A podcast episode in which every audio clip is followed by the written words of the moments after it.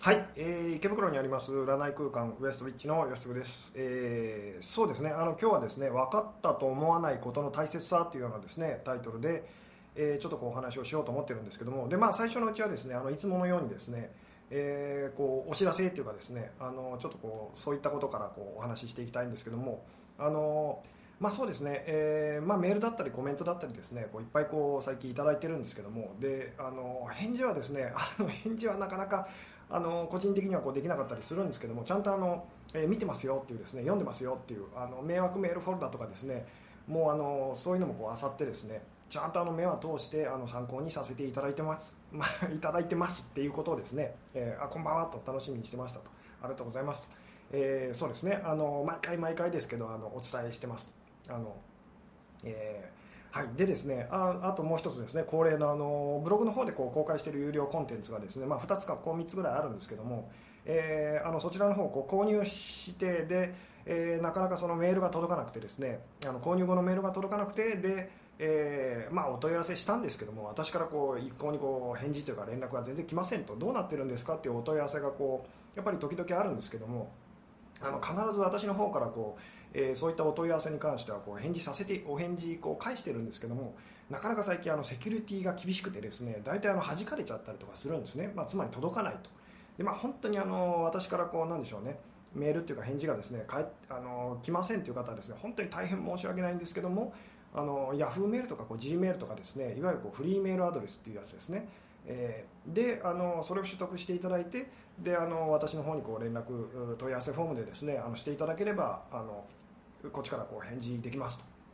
でまあ、購入履歴っていうのは残ってるのであのちょっと時間かかってもですねあの必ずお返事は返せますっていうふうにですね、えー、いうことが、まあ、あのいつもの、え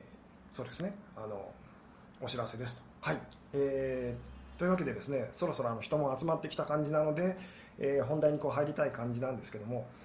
えー、はい、えー、こんばんは、体調いかがですか？と、暑い日が続きますね。と。そうですね、今日はあのだいぶ暑いですね、あの暑くてですね、あの頭もちょっと私もこう朦朧としてる感じがするんですけども、えー、おかお母さんの LINE スタンプはどんなスタンプですか？と。そうそうですね、うちの母親が最近 LINE を始めてですね、あのなんかやたら勢いのいい元気元気いっぱいのですねスタンプがこうあの帰ってきてなんでしょうね、えー、ちょっと私は戸惑ってますみたいなこうことをメールで書いたりしたんですけども。えー、吉純さんの声聞くと眠たくなると、えー、そうですね。あの眠らずにですね。ぜひ眠らずにあの40分、まあ、40分か50分、うん、そうですね。50分くらいにならないように今日は、えー、締めたいと思うんですけれども。そうですね。あのちょっとですね、えー、本題にこうそろそろ入ろうかなと思うんですけれども、えーまあ、前回と前々回にわたってですねえーまあ、ちょっとこうスピリチュアル的なお話にこう結構難しいお話をこうしたしたんですけども意外とというか割とというかですねあのなんでしょうね、えー、結構こう分かってくださる方多くてですねえでちょっとあのなんでしょうその路線であのもうちょっとこうお話ししようかなというふうに思って今日は、えー、なんでしょうね分かったと思わないことの大切さっていうですねことについてお話ししたいんですけどもでこの分かったって思わないことっていうのは私もこうお店でですね毎日のようにこう相談者さんたちにですね、まあ、お伝えしてるんですけどもで、まあ、さてじゃあですねあの分かったって思わない方がいいですよっていうその理由は何でしょうっていうことに関してのお話なんですけどもどうでしょう？分かったって思う思わないことがこうすごい大切ですよっていうことは私はこうしつこくあのお伝えしてたりとかするんですけどもなんで分かったと思わない方がいいんでしょうというのをですね、まあ、よろしかったらこうちょっと、えー、コメントでですね チャット欄の方にこう書いていただけると嬉しかったりするんですけどもどうでしょう？分かったって思わないことがなんでそんな大切なのかっていうですね、えー、どうですかね。気持ちは常に変わるから。あなるほど。正しく理解できているとは限らないからでしょうかと、えー、足場を作ってしまうから。あこれは前回のあの話からですね、えー、自分の頭の中限定の狭い考えになっちゃうからと。思い込みかもしれないからと。謙虚さと。思考が止まるから、えー、思考が止まってしまうから。ああなるほど、えー、他にはどうですかね、えー、それ以上試行錯誤しなくなるからと、えー、うん、他にはどうでしょうと。分かったって思わない方がいいですよっていうのはですね、えー、考えることを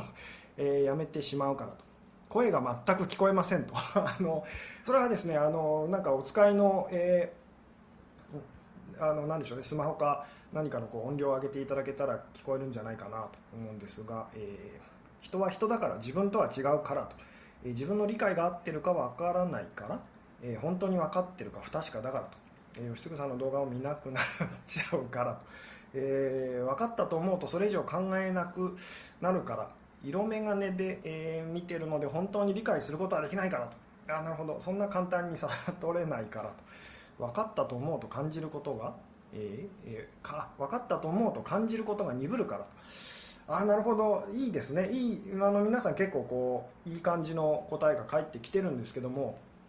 あの答えを 答えを言ってしまうとですね分かったと思っちゃいけない理由はですね本当は私たちは、えー、何も分かってないからです。ここがすごく大事なんですけども今こう答えてくださった方たちのこう、まあ、意見ちょっとこうまとめるとですねとりあえずこう分かってる気はするけれどもあのそこで止まっちゃうとあのダメだよみたいな感じの答えが多かったんですけどもっていうことはどこかでつまり自分は分かってるところもあるしそのまだまだ分からないところもあるっていうふうに多分あのなってると思うんですけども、えー、そう思ってはダメですと。それがその前回言ってたその足場っていうやつですと、えー、視点は360度多方面から捉えられるからと。ああなるほどなるほど。分かったつもりで決めつけちゃうからと。えー、本当はですねこれすごく今日怖い 今日っていうか今日もなんですけど怖いことを私はあなたに気づいてほしくてですねこの話をしてるんですけど私たちは本当は何も分かってないんですね。分かったつもりでいるんですけども 何も分かってないのかと。昨日と今日で考えも違うしそうですそうです。でこの何も分かってないっていうことが、まあ、ものすごく恐ろしいので分かったようなつもりになってるんですけども本当は何にも分かってないんです。何もなので分かったと思っちゃだめですよっていうですねでこれを私がこう説明するのにですねあのよくこうお話しする話があるんですけども、えー、例えばその10年前あ,、まあ、あなたが今、まあ、いくつであれですね10年前っていうのをちょっと思い浮かべてみてくださいと。10年前の自分と今の自分とどっちが 物事いろいろその分かってると思いますか？ちょっとこれもですねできたら答えていただきたいんですけども、まあ、10年前のあなたとですね今の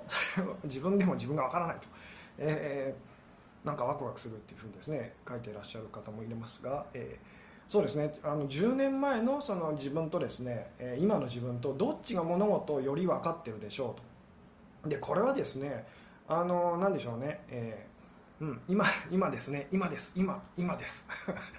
あいいですね。思った通りの 今ですと。今の自分と。どうですか？10年前の方が分かってたと。物事分かってたっていう人いますか？もしいたら 今今っていうふうにですねあの皆さん答えてくれてますけどもどうでしょう？10年前の方が自分は私は俺は 物事よく分かってたぜよくよく分かってたわっていう人いますかね？今でしょうと10年前のが分からない分謙虚だったかもと、うん、同じかなっていう人もいますね。今の自分の方が経験してきたことが多いから今の自分今のが 今の方が迷走してる気がしますうんなるほど、えー、過去の自分の方が分かってたような、うん、今は我が強いと大差ないかもと、えー、どっちも分かってないと思うと、えー、50歩100歩っていう人もいますね、えーそうですね。例えばですね10年前より今今より10年後と、え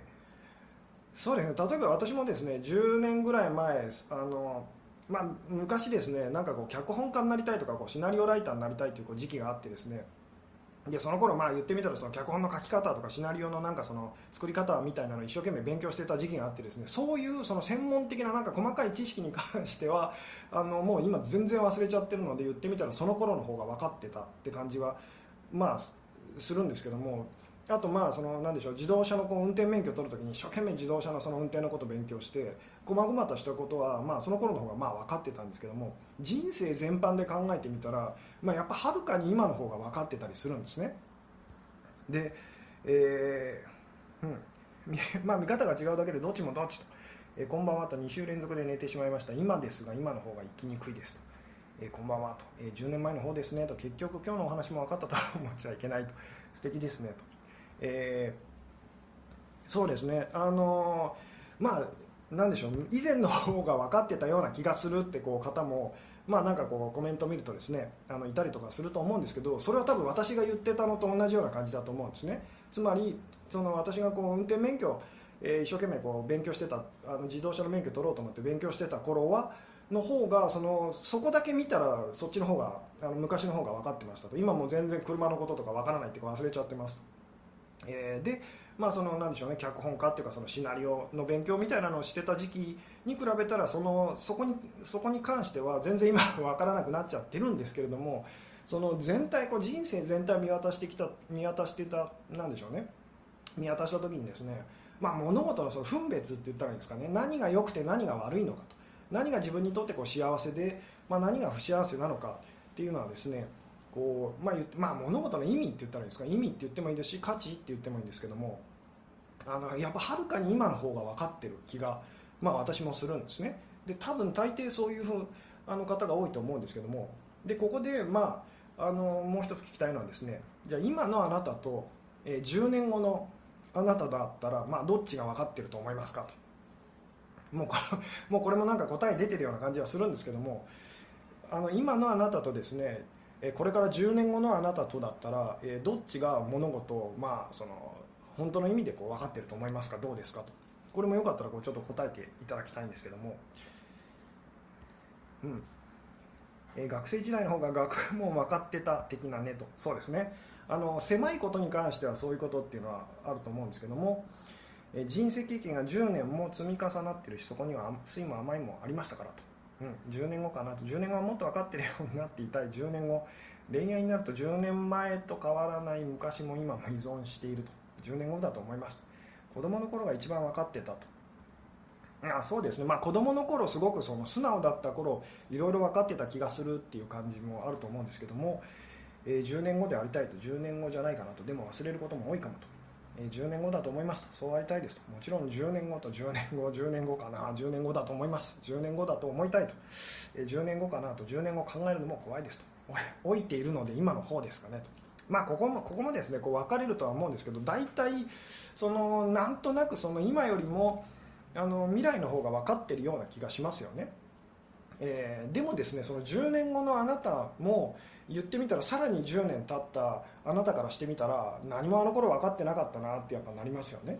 でここで気づいてほしいのはどこまで行ってもそのあの頃自分は分かってなかったなって私たちは感じるの分かりますか？えー、うん。10, え10年後でありたいけど足場を作れば作るほど分からなくなるかもと、うん、でつまりどこまで行っても分からないまあその例えばそのそうですね人間のまあ寿命って100年ちょあのちょっとだったりしますよね。で、まあ、例えばじゃあ1000年生きられる1000年生きられる、まあ、そのじゃあ死ぬ時に100年、まあ、100年ぐらい生きて死ぬ時に、まあ、一番その分かってる状態で死ぬわけですよね。でもそれがもっと長く生きられたらその100年経ってこういろいろこう分かってるなと思うことも全然分かってなかったってこうなりますよね、まあ、なんとなくこう私がお伝えしたいこと分かりますかね。つまりあの本当は私たちは結局何も分かってないっていう。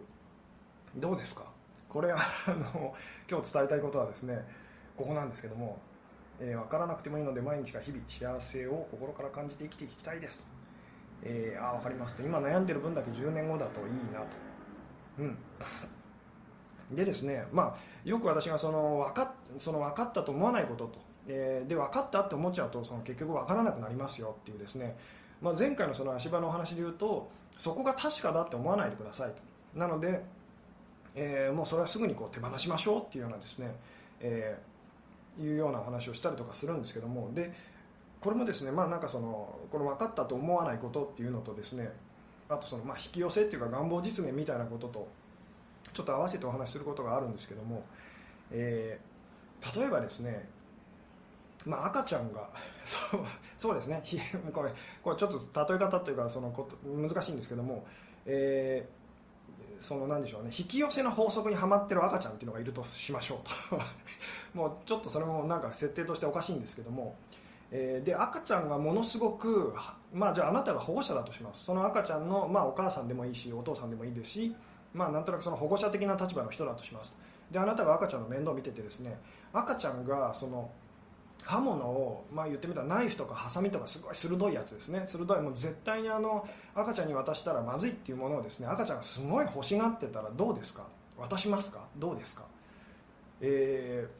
ー、ちょっとこう考えていただきたいんですけどもあなたが保護者の立場でですね赤ちゃんがものすごくその あの鋭い刃物をこう欲しがってますえー、どうですか？まあ素直に考えてほしいんですけど渡しますか、えー、どうでしょう？と、えー、渡さないぞと。渡しませんと。まあ素直に考えれば渡さないですと。そうですよね。あのそこで赤ちゃんに刃物渡しちゃう人っていうのはちょ ちょっとそれはそれでどういう理由があるのか聞きたい感じだったりとかするんですけども、まあ、基本その渡さないですよね、えー。でもしもそれでですねここであの気づいてほしいのはあなたが赤ちゃんのその立場だったらそれをどう思うのかと、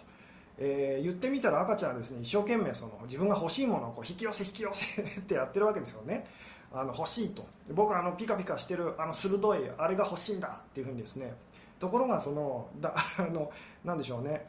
手に入れようとしてもですね手に入らないとこう取り上げられちゃうと。であの赤ちゃん思うわけですよね、えー、なんでだ？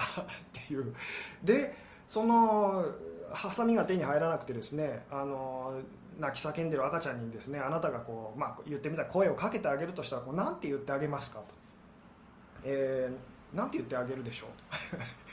と。なんでくれないんやと、まあ、そういう気持ちになりますよね、えー、で今度一方あなたが保護者の立場だったらその赤ちゃんに対してまあな なんでじゃあそのああのハサミを赤ちゃんにあげないんでしょうと、えー、そそんな赤ちゃん嫌ですねと。まだ早い。まだ早い、うん、あれは君には早すぎると。まだ早いかなと、うん、危ないからと、うん、危険だからと。そうですね危険だから危ないからと。まあでも危ないよとか危険だよとかまだ早いとか言われてもですね赤ちゃんはそのなんでだよってやっぱなるんですね。あなたのためにならないからよと、えー、傷ついてほしくないと。あいいですね。危ないからあげられないんだよと。ちゃんと使えないからと。そうです、えー、正しい使い方がわからないからと、えー、使い方を誤ると手を切るよと、えそういうもんだからと。そういうもんだから、えそうですね。ここで私があのこう、まあえ皆さんのこうなんでしょうね。コメントをこうまとめるとですねあのあなたはその、まあ、赤ちゃんはその言ってみたら意味が分かってないよねと。これがどういうものか分かってないよねと。分かってないで欲しがってるよねと。で危ないよねっていう、えー、このハサミよりナイフより面白いものが他にあるからねと。他のもので遊ぼうねと言いますと。あ大体これを私たちが保護者の立場だとやりますよね。ナイフよりナイフよりもそのハサミよりもこっちの方がいいよと。安全そうななんかモコモコしたものとか渡しますよね。で赤ちゃんはこう渋々っていうかですね、えー、持たせてみて、えー、怪我をしてでも危ないことを教えると。うんまあそういう意見もあるんですけど、えー、初見カウンセラーの方ですかと。これは私に 今聞かれてる感じですかね。まあそうですね。あのそんなような職業を私はやってるんですけども、まあ、よかったらあの、えー、何でも両手で相談乗ってるんですかと。えー、ちょっとそっちの方にですね今言っちゃうとこう話が脱線しちゃうので ちょっと戻させてもらうとですねえー、何だったかな？今ちょっと飛んじゃいましたね、えー、そうですそうです。なんかそのハサミとかナイフよりもこうもこもこしたものとか安全そうなものを私たちはこう渡したりとかしますよね。で赤ちゃんは多分な最初納得いかないと思うんですけどだんだんまあそれに慣れてきてまあこれでもいいかってまあなったりしますよね。えー、でここでその気づいてほしいのはあなたの人生にも同じようなことが起きてるって気づいてくださいと、えー、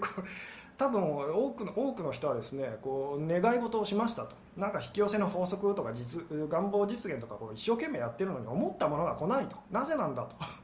でそれは理由は簡単であなたがその何が自分にとってこうベストか分かってないからなんです。つまり刃物を欲しがってて刃物をこうもらえなくてあの代わりにモコモコしたものをこう渡されちゃった赤ちゃんと実はあなたは同じなんですよと。で赤ちゃんのあなたとしては納得いかないと。あの鋭い刃物が欲しかったのにって思ってるかもしれないですけどもさっきあなたが自分あの保護者の立場でその赤ちゃんを見た時にあのなでしょうね。赤ちゃんのその思い通りにこうならない方がまあ良かったですよね。えー、うん。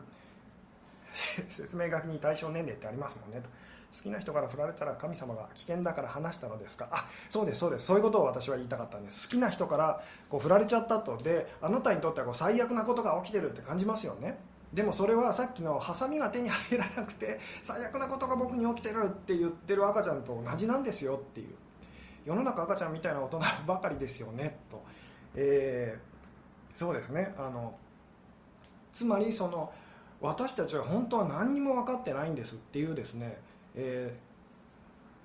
ー、うん、ああ10年後には10年後の課題かと。後から考えたら分かるんですよね。その時は その時は辛いけど、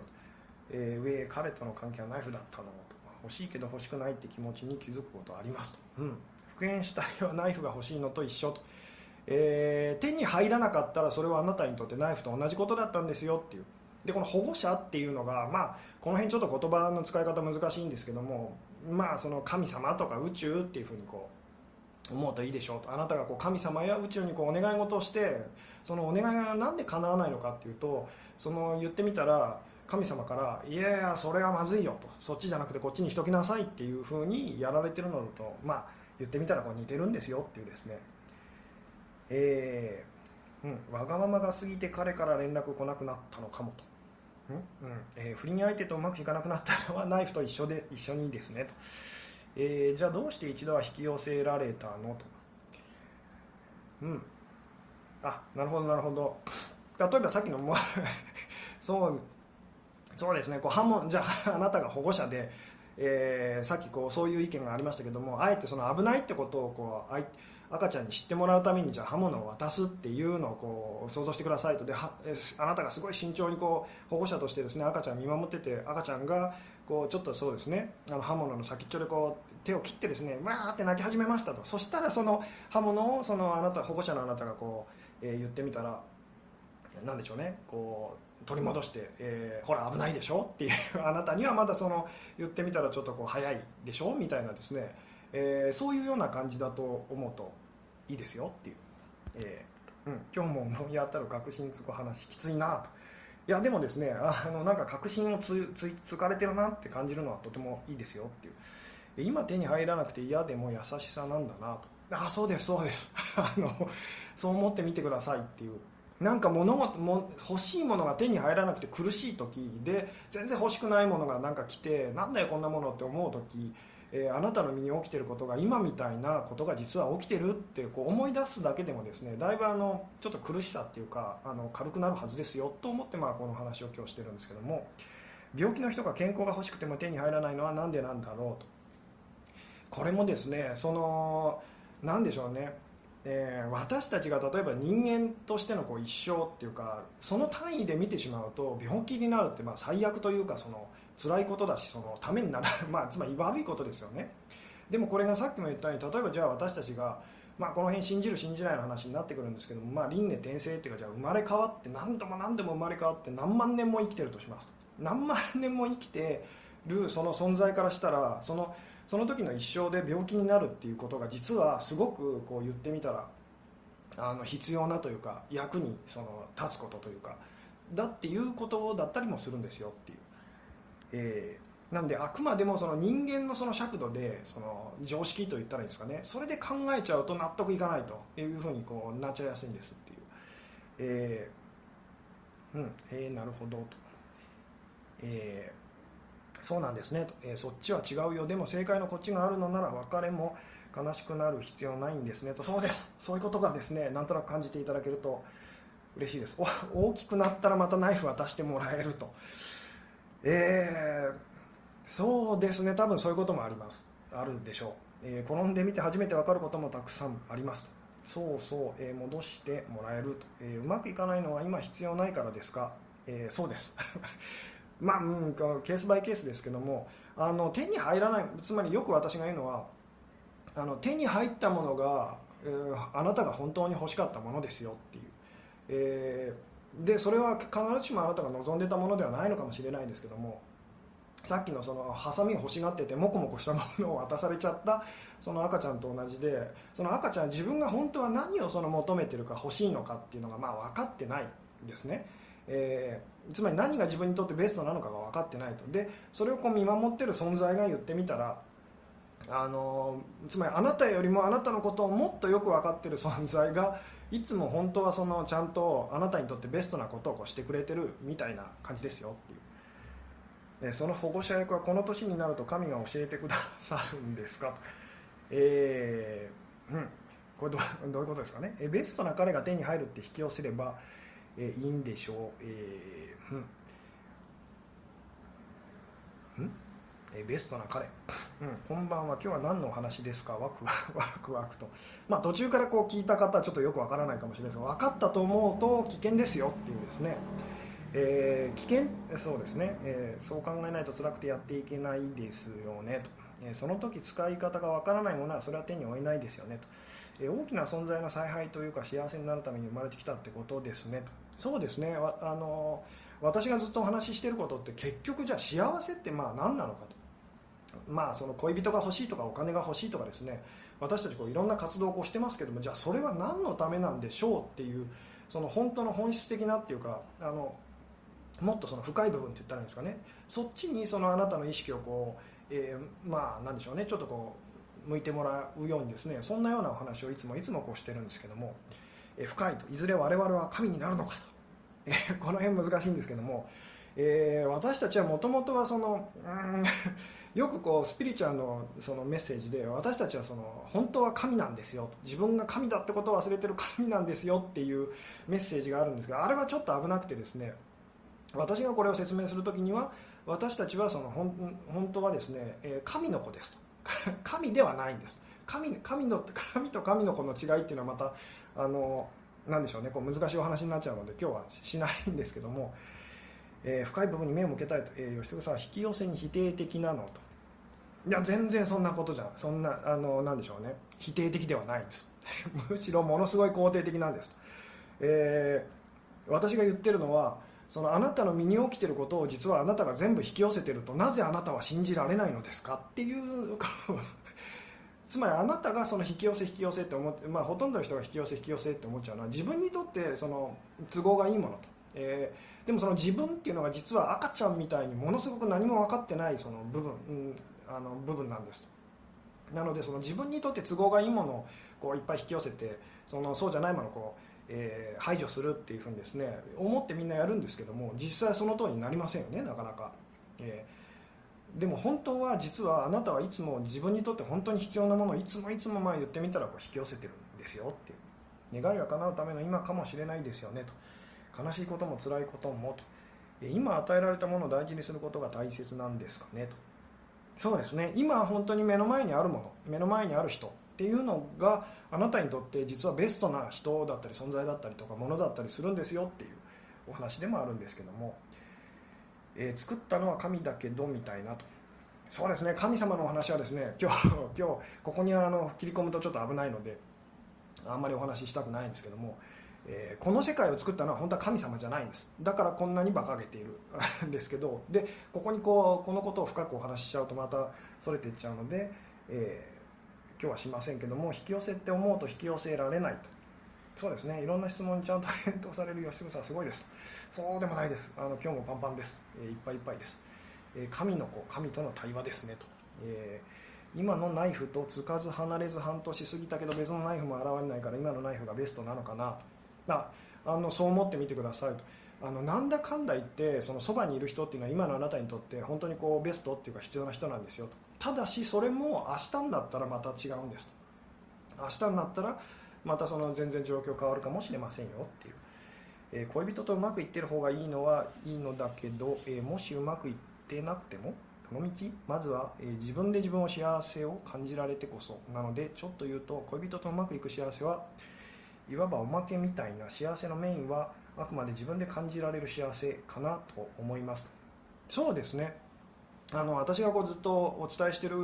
こうメッセージのこうなんでしょうね。主要な部分っていうのはあの願いを叶えて幸せになりましょうではないんですと。もう願いが叶おうが叶う前が幸せでいましょうっていうのがですねあの私がこうずっとお伝えしていることだったりとかするんですけどもどんな基準で必要なものを選んでるんでしょうねと。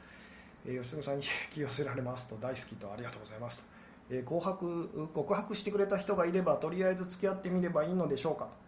え好きじゃないと思ってもと。そうですね。ここで今日のあの話題にこうタイトルに戻るんですけど分かったと思わないことです、え、今あなたはその人のこと私好き私はその人のこと好きじゃないと好きになれないと思ってるかもしれないですけどもそれはさっきのそのナイフ欲しがっててナイフ来ないとモコモコしたのが来たと。こんなの嫌だよって言ってる赤ちゃんと同じで、えー、実はそれがあなたにとってあのすごくベストなあの人だったりする、えー、可能性がありますよと。もちろんそうじゃないケースもあるんですけども。でも大抵の場合ですねあのいざそういう人をこう受け入れてみたらものすごいこう好きになっちゃったっていうことが大体あの多かったりしますと、うん。えー、言い寄ってくる男はブサイクで無理なんだと。えー、っとまあ、この辺ですね。またちょっと違う話になっちゃうんですけども鏡の法則とかバランスの法則って私が言ってますけども言い寄ってくる男の人がブサイクですごく嫌だ嫌だって思ってる時っていうのはですねあの人に対して思ってる時っていうのはあの自分に対しても同じことを思ってるんですね。なのであなたが自分のことブサイクだって思ってるとあの自分の近くに来た人ってみんなそう見えちゃったりとかするんですよっていう、えー、視野の広い彼女は自分の元から去ることで視野が狭い自分に今必要な道を与えようとしていると考えることが確かにあります。そうですね。そんなふうにあの思うととてもいいですよっていう。今辛いと思ってることも自分が引き寄せていて必要な環境なんですねと。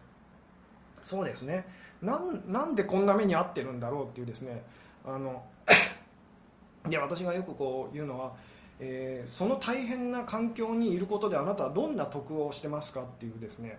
どんなメリットがあるんでしょうと。で実はその、まあ、隠れたメリットとか言ったりするんですけどもなんだかんだ言って人ってですね本当に嫌なことってこうやってないんですね。あのどこかで本当はあのそれが必要だからそうなってたりとかするんですけどもでそのことに気づくともうあのその必要はないなっていうふうにこうなってったりもするんですけども、えー、自分を愛す自分を愛す自分を愛すアイスクリームってことですかと。まあそうですね。結局はそこに戻ってくるんですけども、え、確かに自分にとっての一番の幸せってまだ知らないかもと。ああいいですね。あのこれを忘れないでくださいと。自分にとって一番の幸せって何だろうと。でそれを絶対分かったって思わないことですと。あの幸せって何だろうと。知らないと。知らないので分からないもの知らないものに対してずっとこう心を開き続けるみたいな。そんなこう意識を忘れないでくださいと。え自分から彼を試すために別れるって言ってしまうのは必要ないからと。えー、うんこれはどういうことですかね、えいつでも願いが叶えられてるならベストなものが与えられてるなら今の自分でいろいろ頭を使っても無駄ですね。とそうです。あのえー、で頭を使うってまあ考える思考っていうのはあまりいいものじゃないですよとお話を今までにもずっとしてきたんですけども。考えっていうのは過去の記憶のそのデータのまあ言ってみたら集まりなんですね。なので考えて答えを出してる時っていうのはいつも過去の中から自分が経験してきたその過去の中からあの答えを探してるのでその考えて答え答えを出すとあのずっと同じパターンにはまり続けるんです。同じパターンにずっとはまり続けて、えー、本当に今起きてることにこう対応できなくなっちゃうっていうような話はよくするんですけども、えー、今日のベストは明日のベストじゃない。その逆もありと。あそうですそうです。もう今日ベストだって感じたことがですね明日もじゃあベストかって言ったらそんなことはないんですっていうですね。アクセク引き寄せずに現状がベストということと。えー、そうですね、えー、数集めのナンパ男はほかと思うけどと、えーうんえ、自分から言い寄るときは相手にとってもベストな自分なんだよね。なのにナイフだったと、えーうん、彼女に振られたおかげで人間的に成長できたと思うと。辛い現状を変えたいと思っている時どういう心構えでいればいいんでしょうかと、えー、辛い現状っていうのはそのそうですね。えー、そうそうこの辺も、うん、そうですね。さっきの赤ちゃんのハサミをはさこうナイフを欲しがっててですね。でナイフをこう、えー、与えられないその赤ちゃんのことで言うとですねなんかその赤ちゃんにそのこういうものは食べちゃだめよって言ってこう保護者のあなたがですねなんか臭いなんかその ぬるぬるっとしたこう、えー、食べ物をこう置いてるとで赤ちゃんすごく辛いっていうふうに感じてるっていうふうにですねつまりそこからそのあなたは何かこう学ぶためにそういうその言ってみたらまあここから自分は何を学べるんだろうっていうふうにまあ思うとまあいいでしょうかね。うん、叶っても幸せって一瞬の刺激でしかないと。起きることに関係なく幸せでいられるようになる方が早い気がしますと。そうですね。そっちの方にあの目を向けるととてもいいですよっていう、えー、直接カウンセリングを受けたらスピリチュアルないろんな話も教えてもらえるのかなと。それはあのケースバイケースですね。その方の状況によっていろいろお話ししてるんですけども無意識に選択をしているのですかと、えー、うん、これはどういうことですかね？次の出会いはどうしたらいいですか？次の出会いはどうしたらいいですか？と、えー、うんえー、好きな人との関係が進展しないのは自分がそう望んでるからでしょうか？そうです。って思ってみるといいですよ。っていう、えー今起きてることに感謝できたらいいですね。と。彼と会えなくなる時期は、え、自分よりも彼,、うん？え、彼になってし、えー、なってしまってる時で、え、自分にベクトルを向けて慈愛が必要な、え、気がしますと引き寄せ考えてるのにタイプな男が 来ないのはどうしてあこれはだからそのさっき言ったようにこうハサミとかナイフ僕欲しいのになんでハサミとかナイフ来ないんだとモコモコしたのばっかり来るっていうのと同じですと。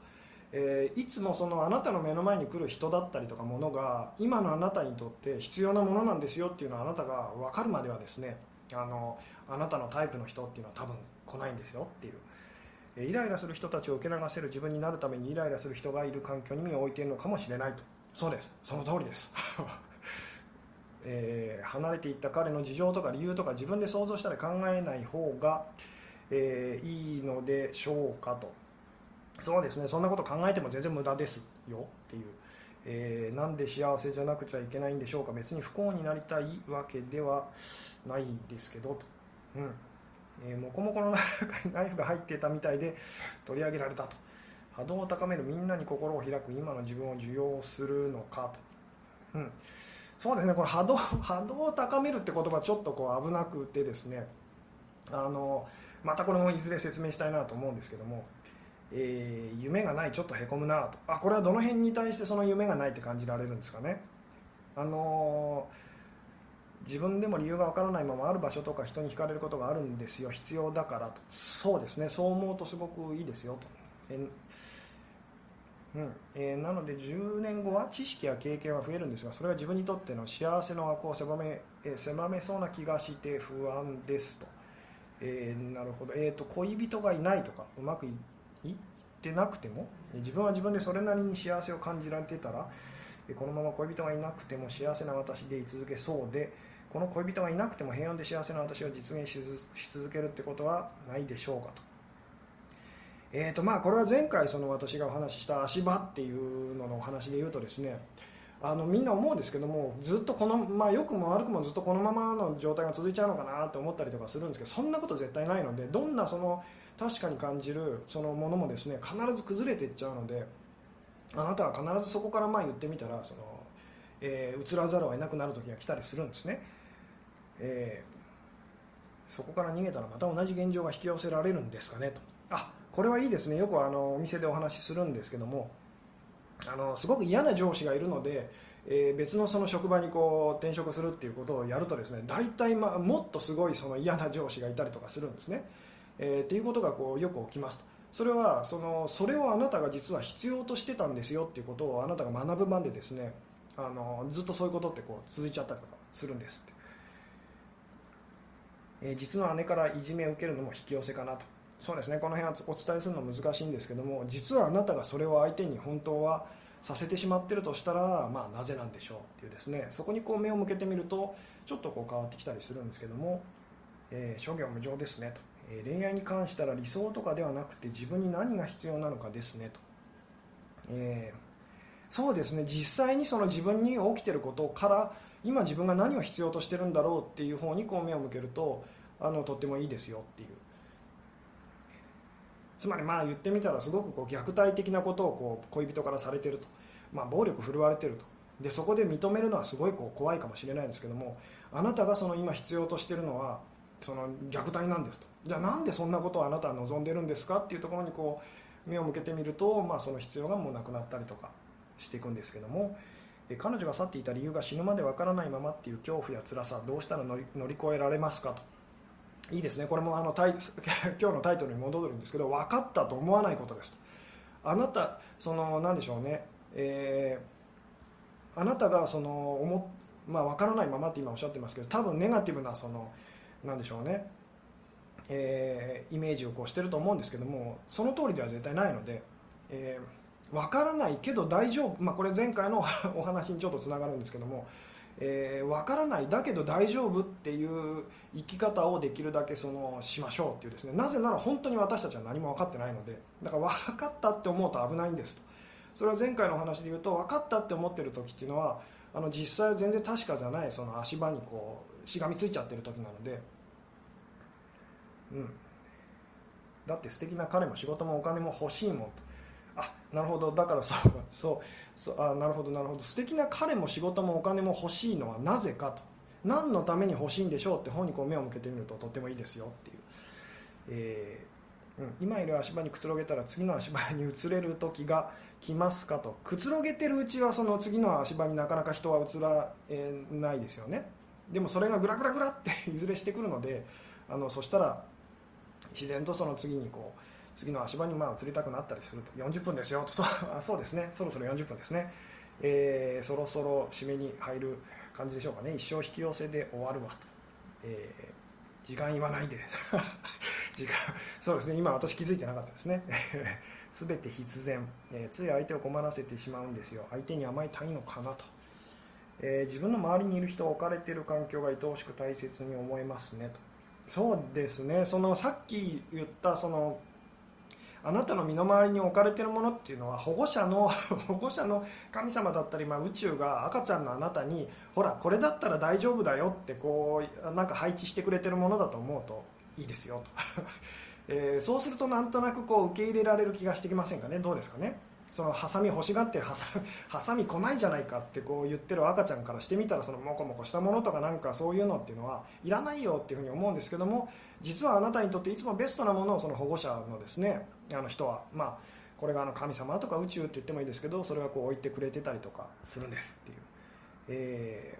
ー、うん、大抵の人間関係は鏡の法則で自分の内面の投影だなとつくづく痛感していますと。私ですそうですね。あの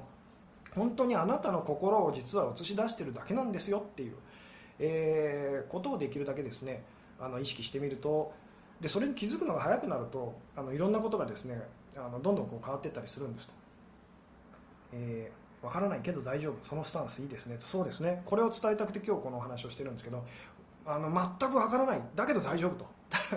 さっきの赤ちゃんと同じですと。もうハサミ来ないと。いくらハサミとかナイフとかこう欲しい欲しいのに全然来ないと。だけど僕大丈夫なんだという、えー、でそれは保護者がいるから。で保護者っていうのは、まあ、宇宙の法則とか神様とかなんかこう自分自身あなたを見守ってるすごい大きな存在ってこう言ってもいいですけども、えー、は深いと本当だと思ってるってだけなのか。そうです。あの本当に私たちが分かってるって思ってこと思ってることはあのまあ嘘っていうか何も本当は私たちは分かってないので。で前回のそのお話で言うと何も確かな足場っていうのはないんです。より確かに見える足場っていうのはその見えあのなでしょうあるように思えるんですけども結局はそれもこう崩れていくものなので本当はどの足場もその確かじゃないんですよ。と、えー、つまりその分かったって思えることっていうのは本当は私たちは何もそのないんですっていう、えー、うん、せっかく新しく好きになった人とデートしていたら元彼に偶然頻繁に会いますと会わない時は全く会わないのに。これ何の引き これは何の引き寄せですか？と。これは今あなたの気持ちが多分試されてるんです、えー、本当はどっちの人が好きですか？みたいなですね、えー、自分の家族が嫌いなんだけどこれも自分で選んでるのかな？と。そうですね。これ自分でっていうかこう、えー、さっきのこう保護者っていうかそれがですねこうあなたの周りに赤ちゃんのあなたの周りにこう今のあなたにとって必要なのはこれでしょ？ってこう配置してくれてるような感じですよっていう、うん。存在の確かさって言葉をお守りにしてますと。あいいですね。あのその辺にこう目を向けてくれるととてもいいです。と、えー、吉嗣さんのお話だとあっという間に時間過ぎちゃいますと。そうですね。あもう43分ですね、えー、あなんか分かりました。ありがとうございます。分からないことを勝手に決めつけない。そうですね。その辺分かっていただけるとすごい嬉しいですと。お金が欲しいのは安心したいからお金がなくても大丈夫と思えれば良いのですかね。足場から落ちてしまう感じ。そうです。お金なくても大丈夫っていうふうにあのなんでしょうお金っていうのも結局私たちが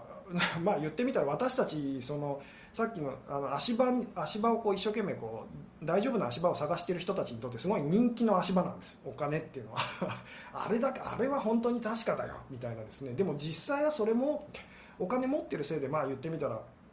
犯罪に巻き込まれたりとかですね。あのお金なければそんなことなかったのにっていうこう遺産相続のいろんなこととかですね。あの結局そういうことに巻き込まれたりとかすると。つまりお金あってもなくてもそのいいことも悪いことも実は両方落ちるあの起きるんですよっていう。つまりそれは確かではないんですっていう、えー、ナイフだと気づかず3年も付き合ってましたと。手遅れじゃないですよね。と、えー、3年も付き合ってるってことは3年もあなたのそばにそれがそれっていうかその方がいたりするわけですよね。ってことはそれは実はナイフじゃなくてその保護者がまあ、神様がって言ってもいいですけどあなたにとって必要なものだよって言ってこう配置してくれてる大切な存在かもしれないですね、えー、今日もとても深いお話でしたと、えー、じゃあ私たちとても愛されてるんですね。とそうです。あの本当になんか分かんなくなった時はですねていうか物事が思い通りにいかなくてこう苦しいとなんかイラつくムカつくって思った時はさっきの自分が赤ちゃんだと思ってくださいと。もうハサミなんで手にハサミ来ないんだろうナイフ来ないんだろうと。変なモコモコしたものばっかり来るっていうふうにですねでもそれはその保護者が言ってみたらあなたを見守ってる大きな存在があの本当にあなたにこう必要なものっていうのはですねあなたには今のあなたには分からないかもしれないけど今はこっちの方がいいんだよってこうやってくれてるっていうふうに思うといいですよ。っていう、えー、感覚的なものが全部分かってて自分の保護者が宇宙かと思える彼女がさらに愛しくなる苦しさと、うん、自分に起きることを起こることを素直に受け入れて生きれば良いんですね。とそうです、えーじゃあ旦那さんが必要なくなれば自然に離婚になるのかな？って、えー、それは、えー、それはですね、えーあまあ、さっきも言いましたけど赤ちゃんがですねなんかモコモコしたの来たと。こんなのいらないと。でもそれがずっとこう置いてあると。そしたらそれはあなたにとって必要な、まあ、つまりものなんですよっていう。つまりあなたが何を考えてもほとんど意味ないってことです。この辺また説明するのはすごく難しいんですけども。えー、吉純さんのお話は時間の感覚がなくなりますと良い意味でと。そうですね。そろそろあの終わりに入って締めに入っていきたいと思うんですが小さな私の存在ではわからない。でも大いなる存在が守ってくれているので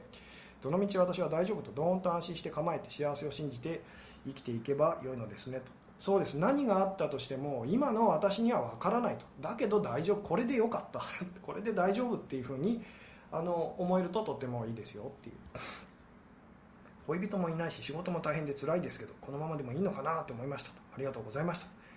まあ、それもですねあのずっと長くは続かないので良くも悪くも本当にいいことも 長く続かないですし悪いことも長く続かないので大丈夫ですよ、えー、お金なんて国の信用がなければただの紙切れですからねと。そうですそうです、えー、病気になり病気になりかなり優しい先生に巡り会えて嬉しかったけど安心を求めてるからだって思うとこの優しい先生もいなくなっちゃうのかなと。えー、まあでもその先生がいなくなってもまた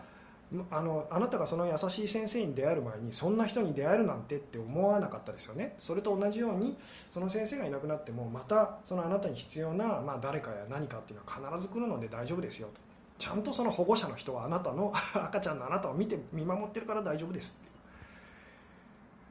えどうしたらベストな彼に会えるのと。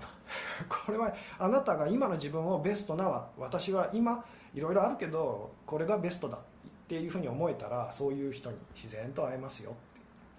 て、えー、分からないけど考えたり悩んだりしても、えー、いいですよね。と、えー、これはですね、えー、考えたり悩んだりしてもいいです。でも無駄ですっていう。赤ちゃんが一生懸命どうやったらそのナイフ 来るんだろうとかあのいうふうに悩んでるのと同じであなたが何を考えたとしてももっと分かってる存在があなたにこういつも必要なものをこうなんか送ってくれてる感じなのであまり考えない方がいいですよっていう、うん。えー、初見ですと2年片思いし続けてる人がいますけどその人はもう叶わないと思ってしまって別の男性を好きになろうと努力していますと。そんな気持ちの時に知り合った人とは付き合わない方がいいですかと。ああこれはですね これも最初のそのタイトルに戻るんですけど分かったと思わないことですと。もうこれはケースバイケースでそういう形であのお付き合いが始まったとしてもその人が実はとてもそのあなたにとってあの素敵な存在になっていくっていうこともあったりするんですもちろん必ずそうだっていうわけではないんですけども、えー、うん、彼氏ともう10年になるけどやっと同棲になりそうかなというところです神様もっとスピードアップしてと、えー、なんでそんなに時間がかかってるのかっていうその神様はじゃあ そうですね。このお話を最後にしてあの終わりにしたいと思うんですけどもあのじゃあその保護者神様は何を考えてるんだろうっていうのを知ることができたら私たちもっとその自分が言ってみたら欲しいものっていうのを手に入れられそうですよね。あのなのであの、まあ、今までその何でしょうね人類のその、えー、歴史の中でこう偉大な人たちっていうのはみんなそれをやったんです神様はつまりこの世界を創造した存在っていうのがいるとしたらそのその存在っていうのは一体何を考えてるんだろう。っていうですね保護者何考えてるんだろう保護者何考えてこれを起こしてるんだろうっていうのをあなたがその目を向けていくとあの言ってみたらその保護者の人と 仲良くなれるんですっていう、えー、であ保護者考えてるのこれだなと。じゃあこれ欲しがったら来るんだなみたいな、えー、自分が本当にしたいことがわからないと。ってって時も考えるのはでも大丈夫ってことですかねと。あそうですそうです。えー、今ベストだと思うナイフを磨き磨き倒すこれで大丈夫。これもお守りと。どっちが好きか分かる方法はありませんかと。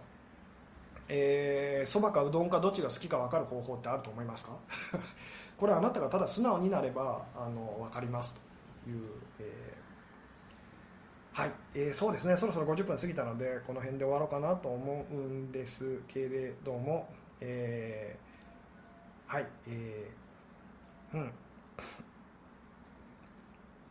そうですね、えー、選ばなければならない状況の時も悩むの意味ないんですかね、